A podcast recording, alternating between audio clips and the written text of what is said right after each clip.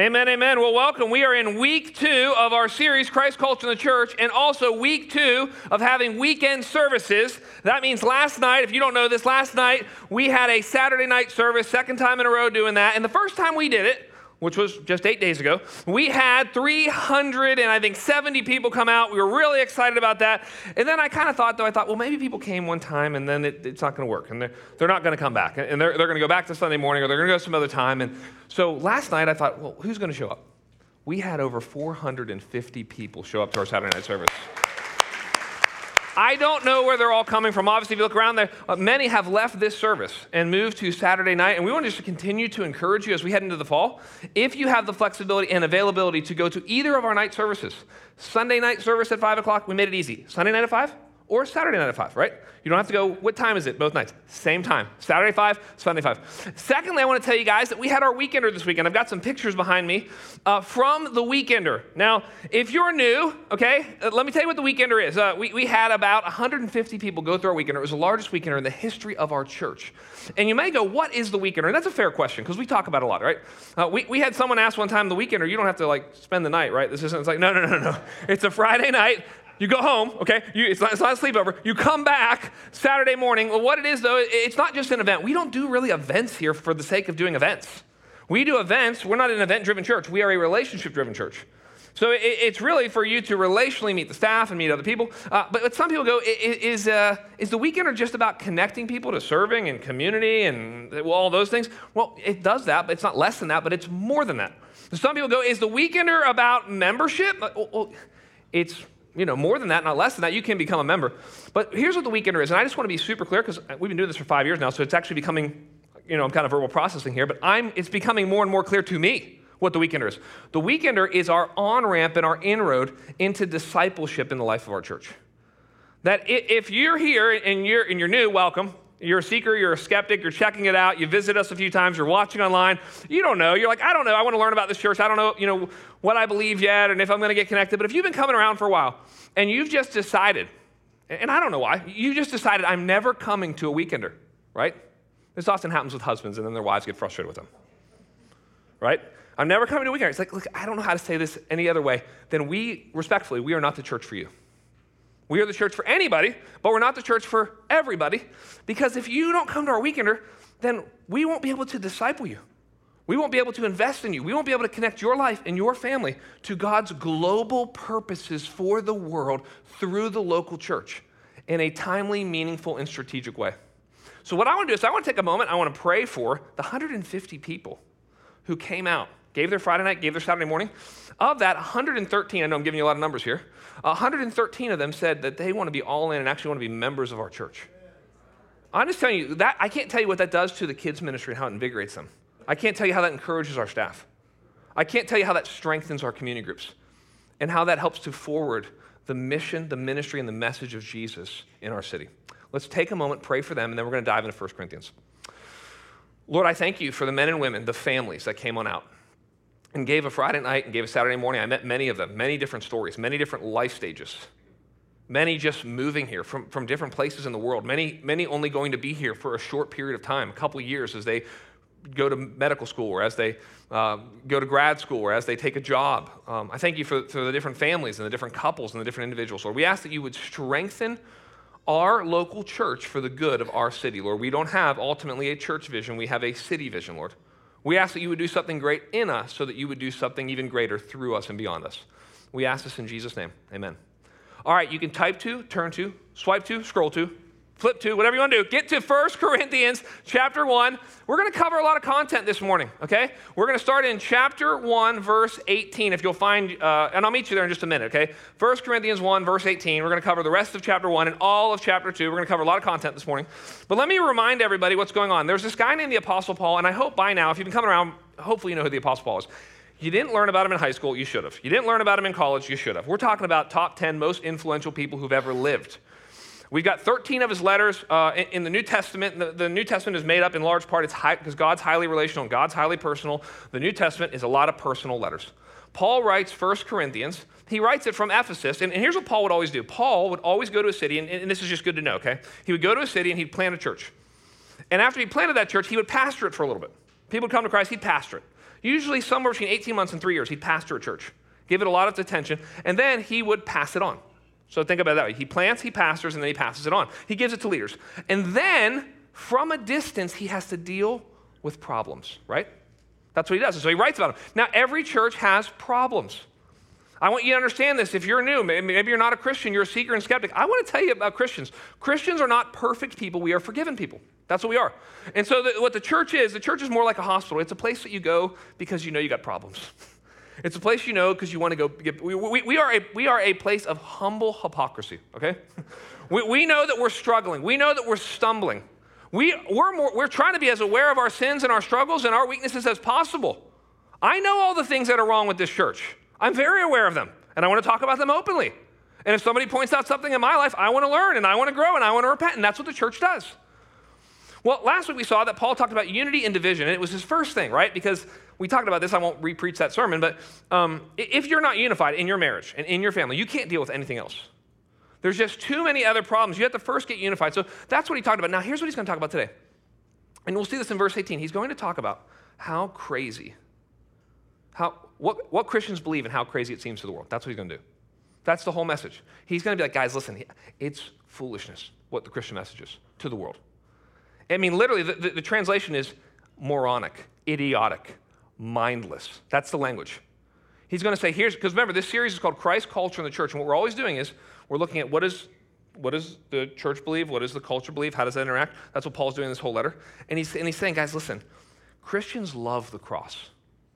If you don't know that, that that's, that's, I mean, we, I remember I brought some Duke students one time to a worship service, and I thought they were going to be overwhelmed by the preaching. They were actually overwhelmed by the songs we were singing. And they were not Christians, they had never been in a church before. We get in the car, they say, Why are we singing songs about a bloody cross? Why are we? I mean, do you understand? Nothing but the blood? Washed in the blood? I mean, this is weird. This is so, so Christians believe, this is what Paul says, Christians believe crazy things. They're true. Christians believe crazy things. The world's going to think it's crazy, but we have to talk about the cross. Right? And now, listen, I, I don't know if you can remember back when you were not a Christian and how you viewed Christians. I remember I'm over at my friend's house. I lived, I lived in his neighborhood. He was a middle schooler. He told me he was born again. Had no idea what that meant. Sounded, sounded weird. I remember him looking at me, and, I, and now I, I, I feel compassion because I think he was trying to share the gospel with me. He said, You got to get saved. And I'm thinking, saved from what? We live in the suburbs. I remember another kid in middle school, he, he had a shirt on. And I get it now. I didn't get it. I wasn't a Christian. If you don't know this, I, am a recovering Catholic. uh, I, I, became, I, became, a Christian at 16 years old. I, um, I grew up as a nominal Catholic. And, uh, and I remember a, a kid, he had a shirt on, and it said sinner on the front of it. I thought, that's a strange shirt. And then on the back of it, it said forgiven. And I, I, I mean, I get it now. I didn't get it then. Or let me ask you this Have you ever been sharing the gospel, the main message of Christianity, and like there's part of you, maybe it was, maybe it was 50% of you, maybe it was 10% of you, sometimes maybe it's 75% of you, and you, you go like this This is crazy. What I'm saying is crazy. I mean, let's try it out. Jesus Christ was born of a virgin. It's like, well, people go, the natural response to that is virgins don't have kids. And the answer is, you're right, except for once. right? And then you say, well, Jesus Christ lived the perfect life. In fact, it was God become man, 100% God, 100% man. He lives a perfect life. And people go, no, no, no, no. People don't live perfect lives. And the answer is, one person did, one time. But then it gets even stranger, right? We actually believe that Jesus Christ, what he did on the cross at Golgotha 2,000 years ago, changes my whole life? It's like, well, okay, so you're telling me that what a Galilean poor peasant who was a blue collar carpenter and died a criminal's death in the Middle East 2,000 years ago, long before you were born, that that impacts your whole life? Or, you know, Jesus Christ rose from the dead. It's like, well, dead people stay dead. Normally they do. 99.9999% of the time they do. One time it didn't. Or, what we believe about the future. We believe that Jesus Christ will return visibly, bodily, from the sky, riding a horse with a tattoo on his leg. That's what the Bible says. And so you start to feel crazy. So I, what I want you to see is Paul, the Apostle Paul, who gave his whole life, who suffered more than any, well, most Christians will ever suffer. Paul is going to explain this. And, and here's, I'll just tell you the whole message, because I think this is so encouraging. He's saying two things. I want you to emphasize the cross, and I want you to trust the Spirit. That's the whole message. Will you, let me ask you this today. We're going to get the message, but would you have the courage? This is what I'm going to ask you at the end. Would you have the courage in your life to emphasize the cross of Christ? To emphasize Christ crucified in your conversations with non Christians, though it sounds crazy. And would you be so humble? Would you have the courage to emphasize the cross of Christ? Would you be humble enough to trust the Spirit of God? It's humbling, right? Ministry is doing what only the Holy Spirit can do. We can't, it's not synthetic, we can't manufacture it. The Holy Spirit has to move. With that said, I want us to look together at 1 Corinthians 1, verse 18, if you'll turn with me there. 1 Corinthians 1:18 says this, "For the word or when some translations say the message for the word of the cross, and we're going to talk about this, that's what I just said, is folly, insane, unreasonable, empty headed, like a maniac. That's kind of the whole idea. For the word of the cross is folly to those who are perishing, to non Christians. It's foolish. It's the dumbest thing they've ever heard. And they can't believe you're giving your whole life to it. Life is short. You only get to live once. You're going to give your whole life to this? Is folly to those who are perishing, but to us who are being saved, we look at the cross and it's the power of God. It's what changes and transforms our marriages and our lives and our destinies and our legacies and our eternities. He says, For it is written, I will destroy the wisdom of the wise and the discernment of the discerning. I will thwart. I, want to talk about, first of all, it's interesting that Christianity, I, want us to, I don't want us to assume anything together today. I want us to think for a second why is the Christian message a message of the cross? Because Jesus did a lot of things. I mean, Jesus had a healing, teaching, preaching ministry. That's a good way to think about what Jesus did, right? He comes and he does a lot of healing, and he feeds 5,000. And he, you know, makes the blind see and the paralyzed walk, and there, there's, uh, he walks on water. There's a lot of things that he teaches a lot. He gives a sermon on the mount. He does, he does this amazing teaching. So, why do we call it the message of the cross? It's because Jesus Christ came to die. That the cross is what is central, even in his own mind. All of the Gospels spend at least half of the Matthew, Mark, Luke, and John. All of those Gospels spend half of their time talking about the last week of Jesus' life. The Gospels, Matthew, Mark, Luke, and John, have been described as passion narratives. That's, that's the narrative of the cross. Passion narratives with extended introductions. That's what it is. Now, it's a symbol, though, right? Symbols are really powerful. So he's saying it's a message of the cross. We have a symbol, the cross, right? And we, uh, uh, symbols are so powerful they can divide a whole nation. Watch the MAGA hat. It's a symbol. The Black Lives Matter fist. It's a symbol. The swastika. It's a symbol. The Confederate flag. It's a symbol. The rainbow flag. It's a symbol you know how powerful symbols are because there's so much behind it, right? there's a whole message and there's a whole movement behind a symbol, right? And this is, by the way, this is why brands and logos work. Why do you buy the same shirt? It's twice as much because it has a Nike swoosh on it. Because of what it communicates. It communicates I'm athletic.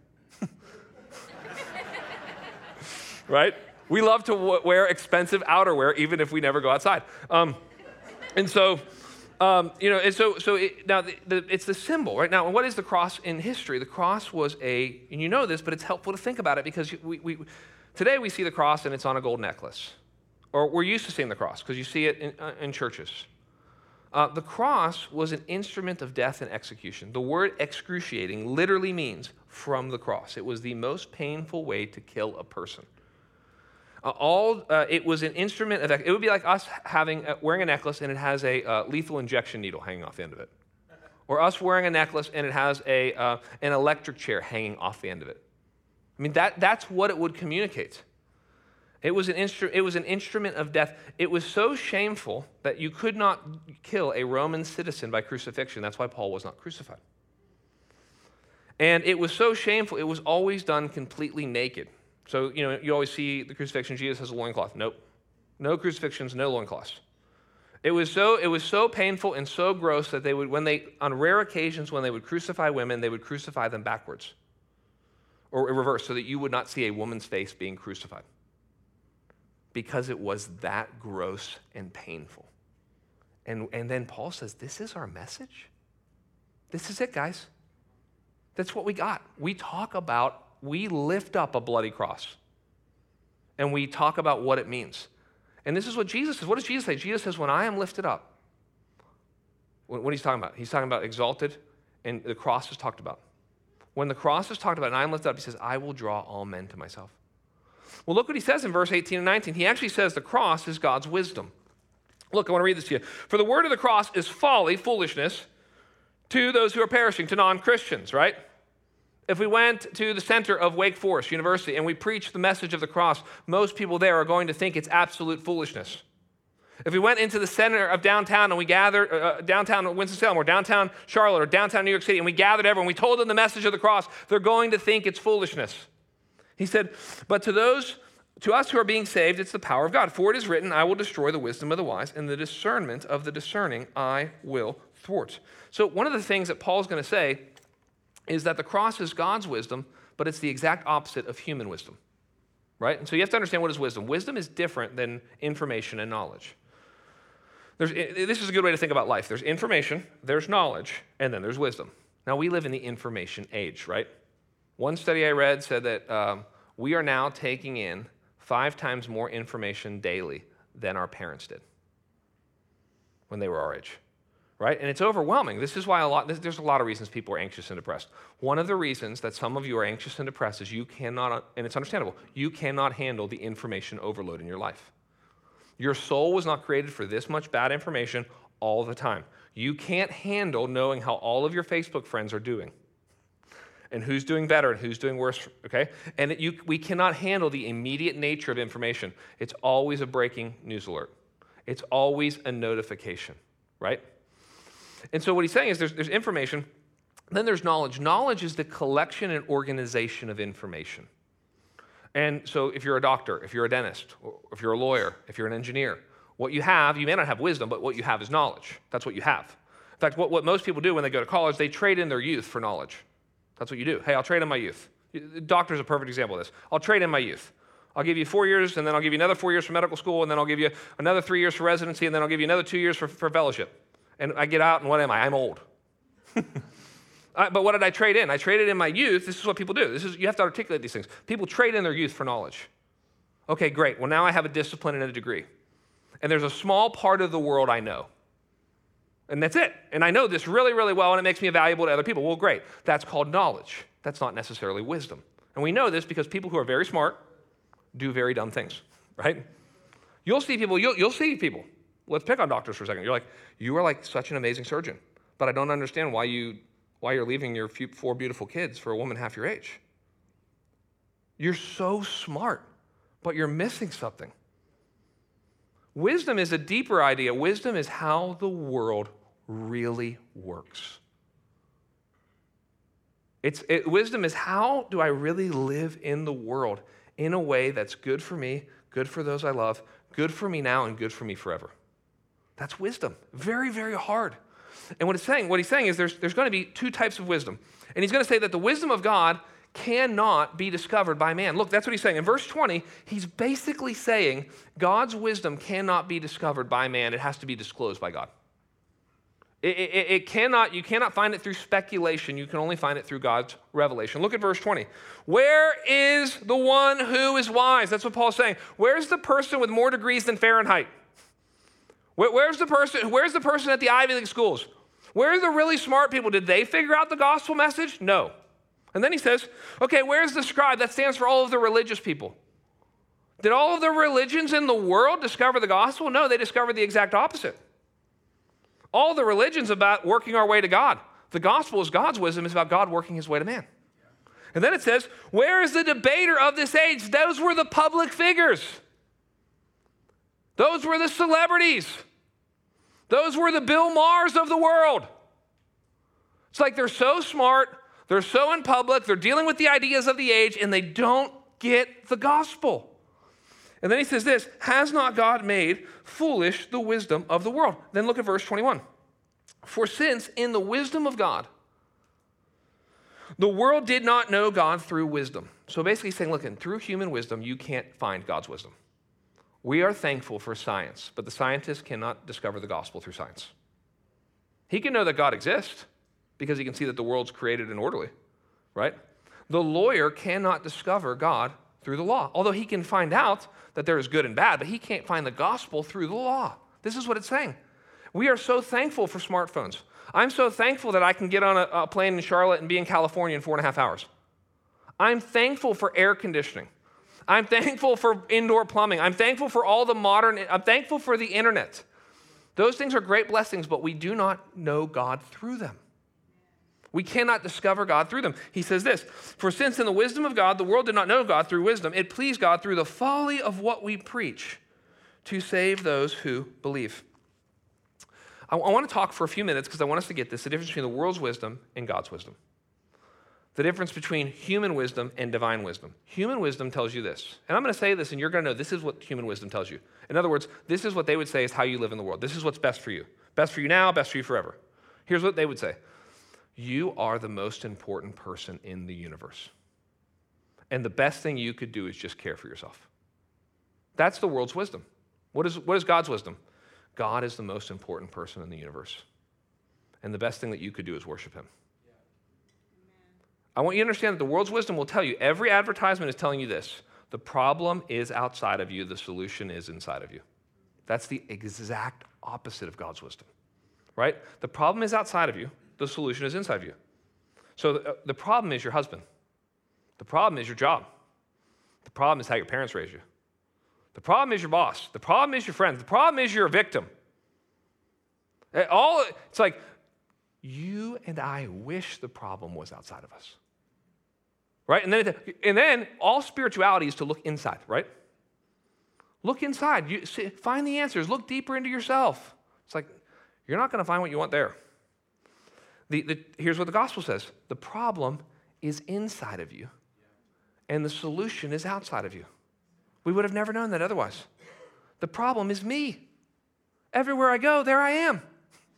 The problem is my narcissism and my sinfulness and my selfishness and my arrogance and my pride and my willful blindness. And the answer is outside of me. It's what God has done in time and history and the events of Jesus Christ's life.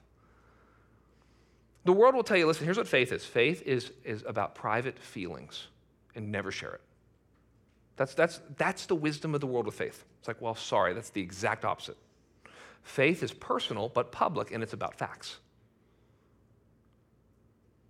The world will tell you everything is about here and now. So get all you can, can all you get, sit on the can. Okay? Something like that. Don't let anyone else have it. Where we, we Christians uniquely have an eternal perspective.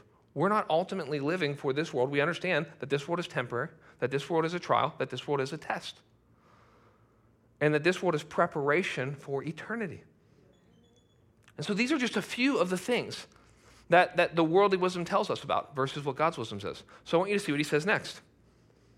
If you look at me, he says in verse 23, he says this, or verse 22, he says, For Jews demand signs. So if you write in your Bible, you might want to write, those are the religious people of the day.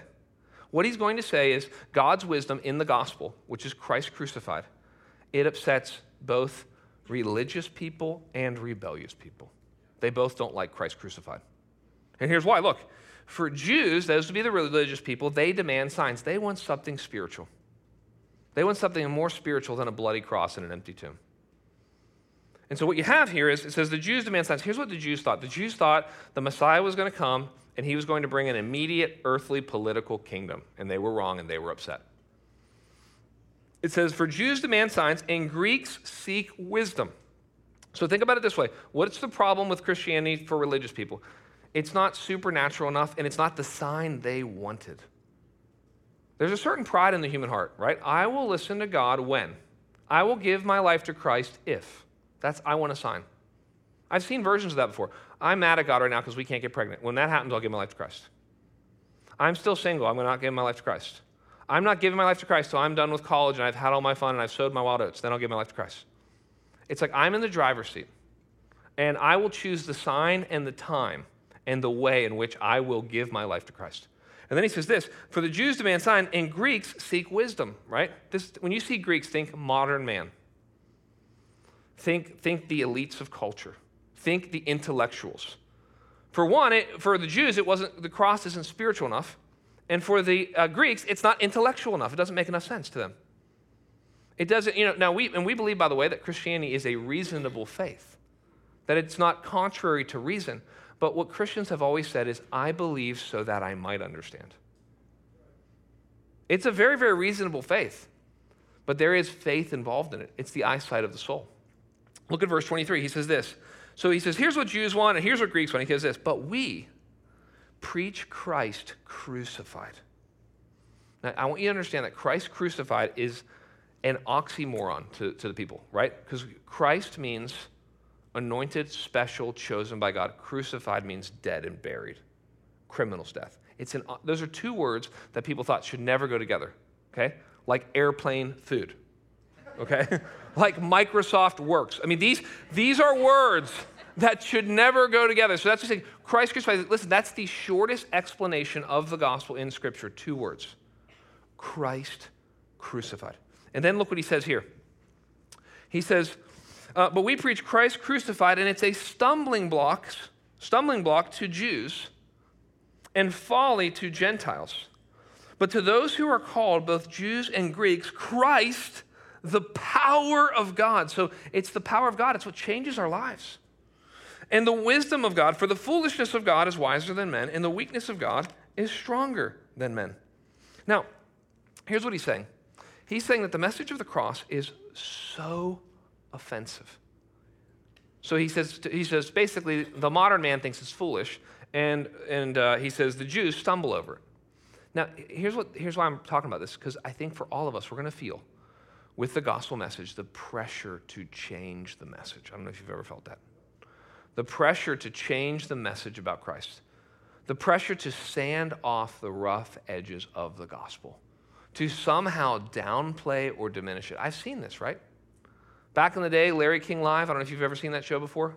It was a long time ago, there was a show called Larry King Live and, and Larry would always have people on the show, all types of people. And often he would have different pastors on, different big time pastors, ministers come on his show, and the mic would be in front of them, and the lights would be on them, and the cameras would be pointing at them.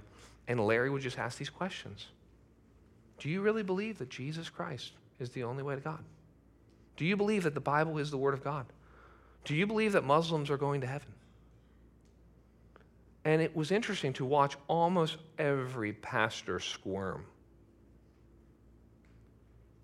and try to put a bunch of airbags around things and try their best to make the message more palatable to people. And, you know, instead of saying, listen, yes, Jesus Christ is the only way. Here's why because of what happened at the cross. Because there's only one way for sin to be punished and paid for and it's for all of God's wrath to be poured out on his own son. And I know that sounds ridiculous. But I'm trusting the Holy Spirit to work. I, I know what this was like. I know what it's like. I sat across from a Duke student one time. On many occasions, things like this happen. I was sitting across from a Duke student one time, and I'm sharing the gospel with him, and he just stops and he looks at me and goes, You don't believe in Noah's Ark, do you? And I felt like an idiot immediately. I was like, uh, uh, uh, uh Yeah. And he goes, hold on a second. He pulls his phone. He goes, I'm going to look out how many animals are in the world. And I can't remember the number. He goes, You think all these animals are on the ark? I was like, Well, listen, a lot of them are fish, and they were swimming, okay? gotcha. Um, but I was, but I had this moment where I'm like, okay, I am completely getting pressed on about Noah's Ark. I had another moment where I was leading a spiritual leadership study. I called him that because no Duke student wants to go to a Bible study. So, so I was like, hey, I'm doing, do a spiritual leadership study in these fraternities. And I remember I had about 10 guys in this, in this and, and there's like no Christians at Duke, basically. None of these guys are Christians. So I have these 10 guys, they're all fraternity guys. They're in this Bible study, and we're talking through John chapter 3. You know, and the end of John chapter, we all love John chapter 3, right? For God so loved the world. Well, the end of the chapter is like, the wrath of God remains on those who don't repent. And we're reading this together. And these guys are smart. And I remember they're looking at me. One of them does. They're all kind of direct and they're all kind of bold. And they said, So you're you telling me that you believe that if somebody doesn't repent and trust in Christ, they're going to hell. And then they put this caveat in there because I don't know anyone at Duke that believes this. So are you telling us that all of the Duke students are going to hell? I mean, I remember where I was sitting because of the weight of what we believe. and the consequences that it has. And the reality of heaven and hell and God and sin and salvation and repentance and the wrath of God. These are all realities. And so Paul says the temptation is going to be for us to try and change the message, but what we have to do is continue to lift up Christ crucified and believe that actually the power is in the offense. We cannot look at people and tell them Christ didn't need to die for your sin. And there's a temptation to do that, especially with all the sexual sin stuff today, right? I'm just picking up the most, con- just like, right? Martin Luther, by the way, he's a, he's a pastor I talked about a lot. He basically says if you don't fight the battle where it's hottest, you're not really in the war. And so we have to talk about where is it? Okay, all the sexual issues. What do we have to say about all sexual issues? All sexual issues. All sexual issues. We have to say all, right? All sex out of heterosexual marriage is sinful. All of it. And then we have to say this, but here's the good news it's sinful, it's harmful. Those two always go together, right? Because that's what sin does. Sin dis- dishonors God and destroys the sinner. It does both of those together, always. But we also have to say it's sinful and it's harmful, but here's the good news it's forgivable. It's forgivable. That's the cross, right? Because um, let's be honest, guys, the wisdom of the world is not working for people. People are stressed, people are depressed, people have lots of mental health issues, people are anxious.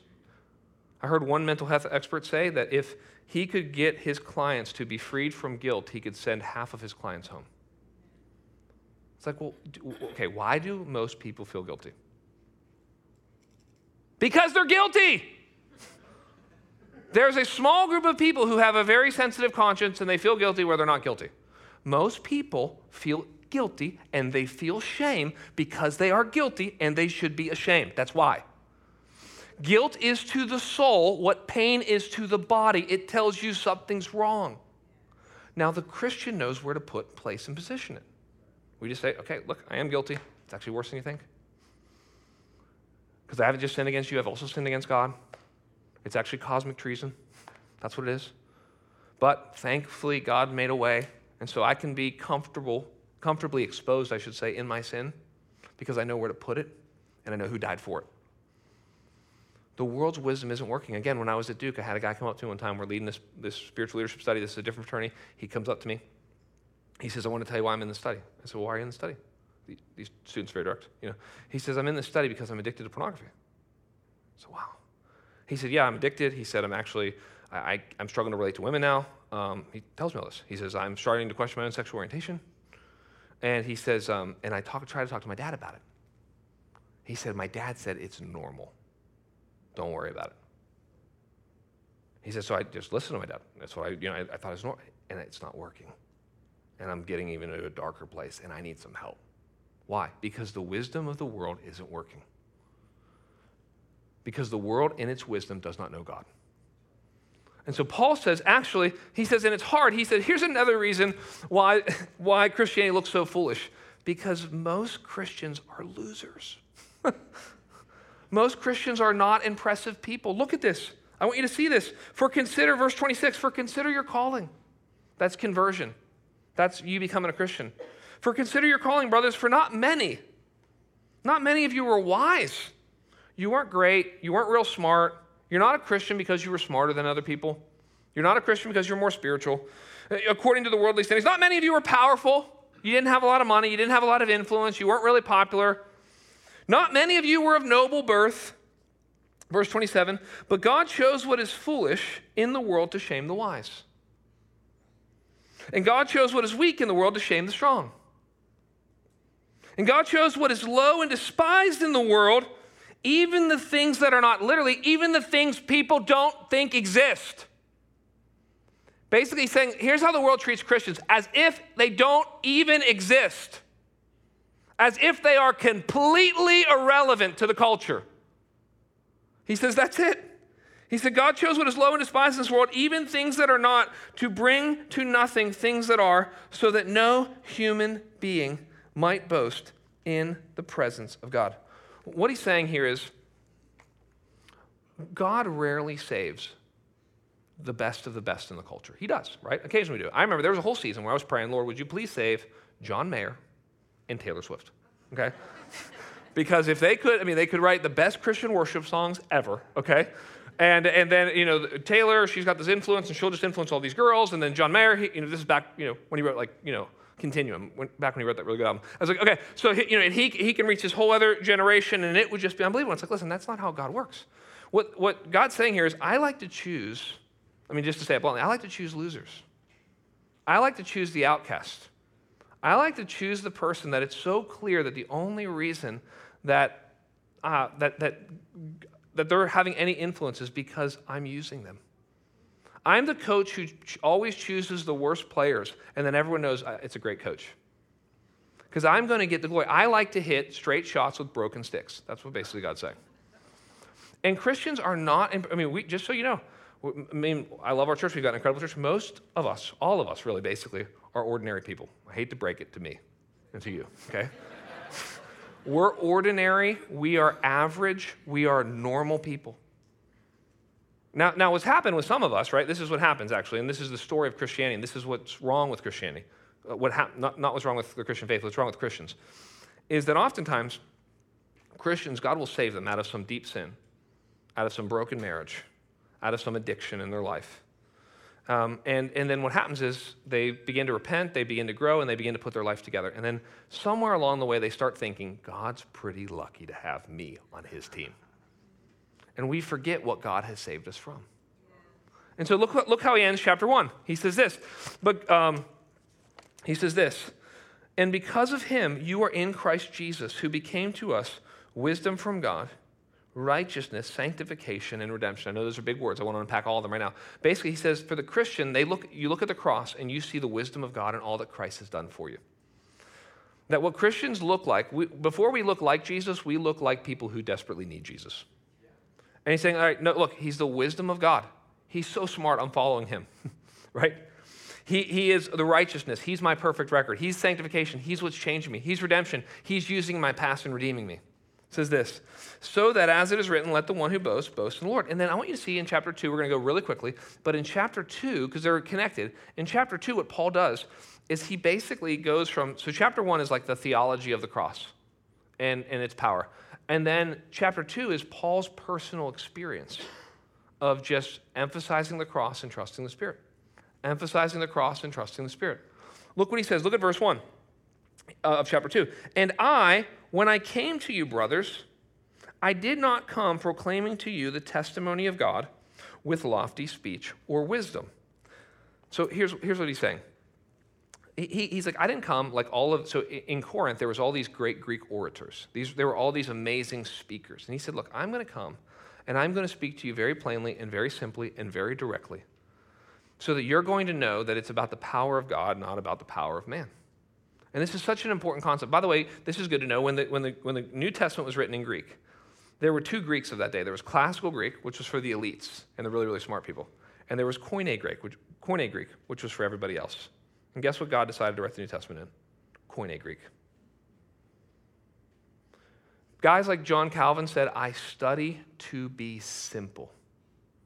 I want to share the gospel simply and directly. I remember Billy Graham, there's an interesting story from church history. I know I talk about Billy Graham a lot. Billy Graham, he was speaking at all these, you know, massive conferences and crusades. He eventually gets invited to go speak at Oxford. And he's really nervous. He tells this story later. He's really, really nervous about speaking at Oxford because it's like the smartest of the smarts and everyone's elite and all this kind of stuff. And in, in a providential moment, C.S. Lewis pulls aside Billy Graham. What, what a cool moment in church history. And, and C.S. Lewis pulls aside Billy Graham before he speaks at Oxford and he says, Billy, don't get too sophisticated. Here at Oxford, we're still sinners who needs God's grace. And Billy said there was a season in his ministry where he tried to get sophisticated, and he tried to get over the intellectual, he tried to do a lot of apologetics, and he said, and I lost the power. I lost the power of simply talking about Christ and Him crucified. I mean, think about it. Isn't that interesting? Just think about Billy for a second. You know, who would God use to be the greatest preacher in all of human history? A farm boy from North Carolina. Right? He's one of three civilians who had a memorial at the Capitol in all of, in all of American history. He's a farm boy from North Carolina who God said, I'm going to go use him so that everybody knows it's my power and not him. And then look what he says. He says in verse 2 For I decided, it's a conscious decision, for I decided to know nothing among you except Jesus Christ and him crucified. Right? That doesn't mean it's the only thing Paul taught. It meant that it was the sum and the center of everything that he taught. It's what he brought everything back to. He says this, and I was with you in weakness and in fear and in much trembling. The Apostle Paul was not an impressive person.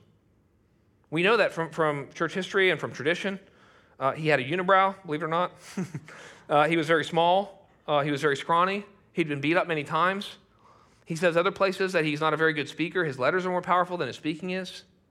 So Paul says this I, I was with you in weakness and in fear and in much trembling, and my speech and my message were not in plausible words of wisdom, but in the demonstration of the Spirit. So I trust in the Holy Spirit. That's what he's saying. And of power. We believe in the active, intentional, ongoing ministry of the Holy Spirit. Every Christian believes that. Every Christian is spirit filled and spirit led. Every church that's biblical is spirit filled and spirit led. We believe the ultimate preacher here at Two Cities Church is the Holy Spirit.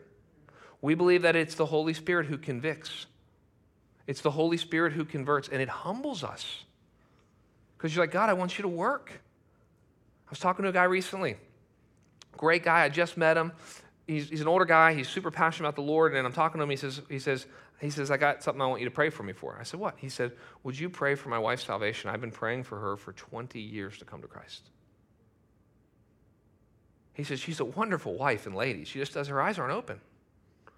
He says, So I get on my knees every day and I just ask God, Would you please open her eyes? Would you please let her believe? It's like, I'm going to continue to emphasize the cross and I'm going to pray for God to work by His Spirit. Here's what he says so that your faith might not rest in the wisdom of men, but in the power of God. What you see in a ministry that exalts the cross of Christ and trusts the Spirit, what you see is changed lives. That is the mark of gospel ministry. The mark of gospel ministry is not expositional preaching. The, gospel, the, the mark of gospel ministry is not community groups. The mark of gospel ministry is not kids ministry. The, the mark of gospel ministry is not serve one, attend one culture. The mark of gospel ministry is changed and transformed lives. At the weekender, I had, I had someone come up to me. And I won't go into too much detail here, but he, was, he and his wife were sharing a story of, of loss that they had had. They had had some loss in their life about six or seven years ago.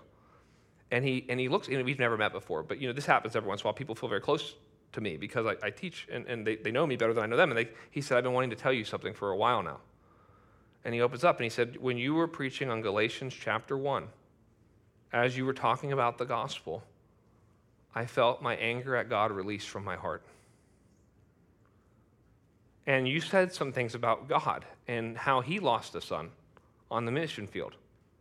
And in that moment, I just was not mad at God anymore and I was able to move forward in my relationship with God. It's like, listen, this is, this is what God does. You exalt the cross of Christ, you trust the Holy Spirit, and lives are changed. It's like everybody's worried about their kids. What are their kids going to We do two things. That's all we can do. We can't keep them safe forever, we can't protect them forever. We can talk a lot about Jesus on the cross and what he's done for sinners. We can pray a lot for him and trust in the Holy Spirit. That's it. And here's what he says Yet among the mature, verse 6, we do impart wisdom Though it's not a wisdom of this age or of the rulers of this age who are doomed to pass away, but we impart a secret and hidden wisdom of God. Wisdom, sorry, which God decreed before the ages for our glory. None of the rulers of this age, that means all of the people, you know, in authority, all of the political leaders, all of the religious leaders, uh, none of the rulers of this age understood this, for if they had, they would not have crucified the Lord of glory. Verse 9. But as it is written, what no eye has seen, nor eye has heard, nor heart of man imagined, what God has prepared for those who love him. And this is interesting. Here's what he says These things God has revealed to us through the Spirit. That's the Holy Spirit. And the Spirit searches everything, even the depths of God.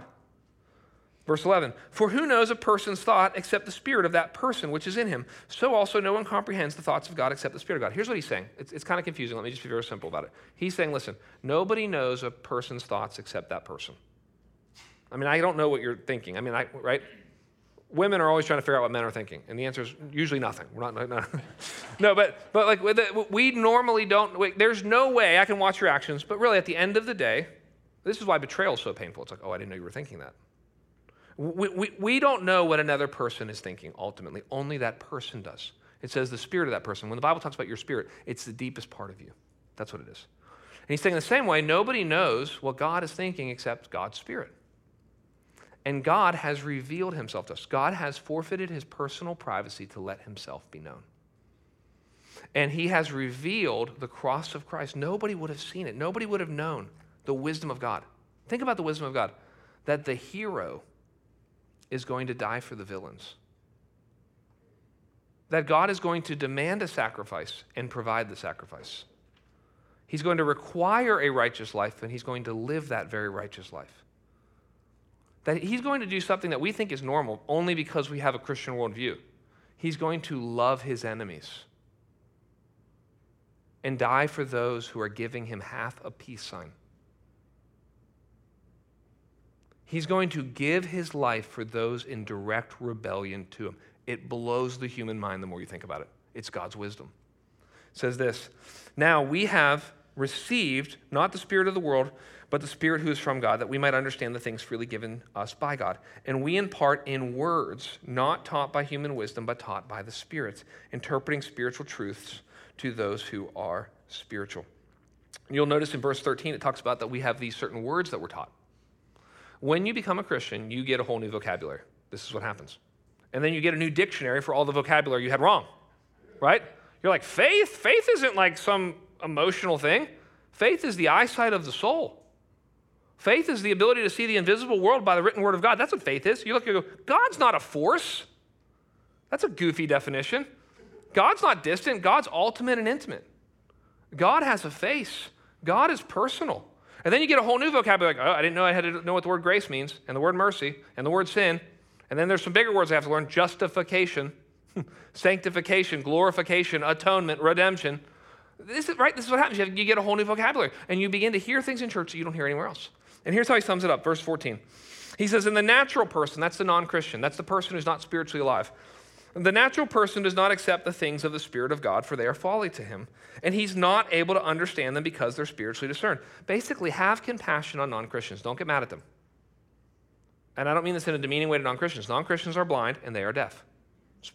So I, I can't be mad at a non Christian that he uh, doesn't understand the beauty of a sunset if he's blind. Right? We can't, we're not mad at blind people for not understanding the beauty of a sunset. We're not mad at deaf people for not understanding the amazing uh, glory and sound of Beethoven's symphonies. The problem is not, the problem is they can't hear it. The problem is that they can't see it. God's got to open up their eyes and open up their ears. He says this, verse 15 the spiritual person, that's the Christian, the spiritual person, right? Today, everybody thinks they're spiritual, right? I'm spiritual because I do yoga. I put my you know, feet behind my head and I'm spiritual. Uh, right? Uh, read what people think spiritual is. Spiritual is I look inside at myself. That's not spiritual. Spiritual is I eat vegan. No. Spiritual is I go and I live in Asheville. No. Everybody thinks they're spiritual. It's like, no, that's pagan. You can't be spiritual if you're spiritually dead. Here's what he says The spiritual person judges all things, but is himself to be judged by no one. For who has understood the mind of the Lord so as to instruct him? But we have the mind of Christ. What he's saying at the end of the day is the spiritual person is two things they understand the cross of Christ, and they've been born again by the Spirit of God. That's a spiritual person. And the cross of Christ is as relevant today as it was 2,000 years ago. I don't know if you read this week in the newspaper. In Germany right now, they're bringing a 100 year old man to court. And you go, why are they bringing a 100 year old man to court? Because in his late teens and early 20s, he was a concentration camp Nazi guard. And there's this whole interesting conversation happening because that was 80 years ago. This guy's 100. They're trying to get him to court in time to convict him for crimes. Why? Because no one forgets. Because every sin must be punished. Because justice must happen. But it's interesting because there's a conversation about bringing this 100 year old man to court. And one of the conversations is well, so say he lives to be 105. He probably won't. Say we convict him really quickly. He goes to jail for five years? Doesn't seem fair. You put a bunch of Jews in a gas chamber again and again and again and again and again, and then you have to, for the last five years of your life, go to jail, and that's it. It's like, well, actually, the Christian understands no, no, no, no. There's a justice on the other side. Right? You have to understand this. There's a justice on the other side, and it cries out in our hearts, right? When you see these school shootings and then the school shooter takes his own life, and everyone goes, Is there ever going to be justice? Yes there's always justice. There's two places we see justice the cross of Christ or the lake of fire. That's why churches that talk about the cross talk about hell.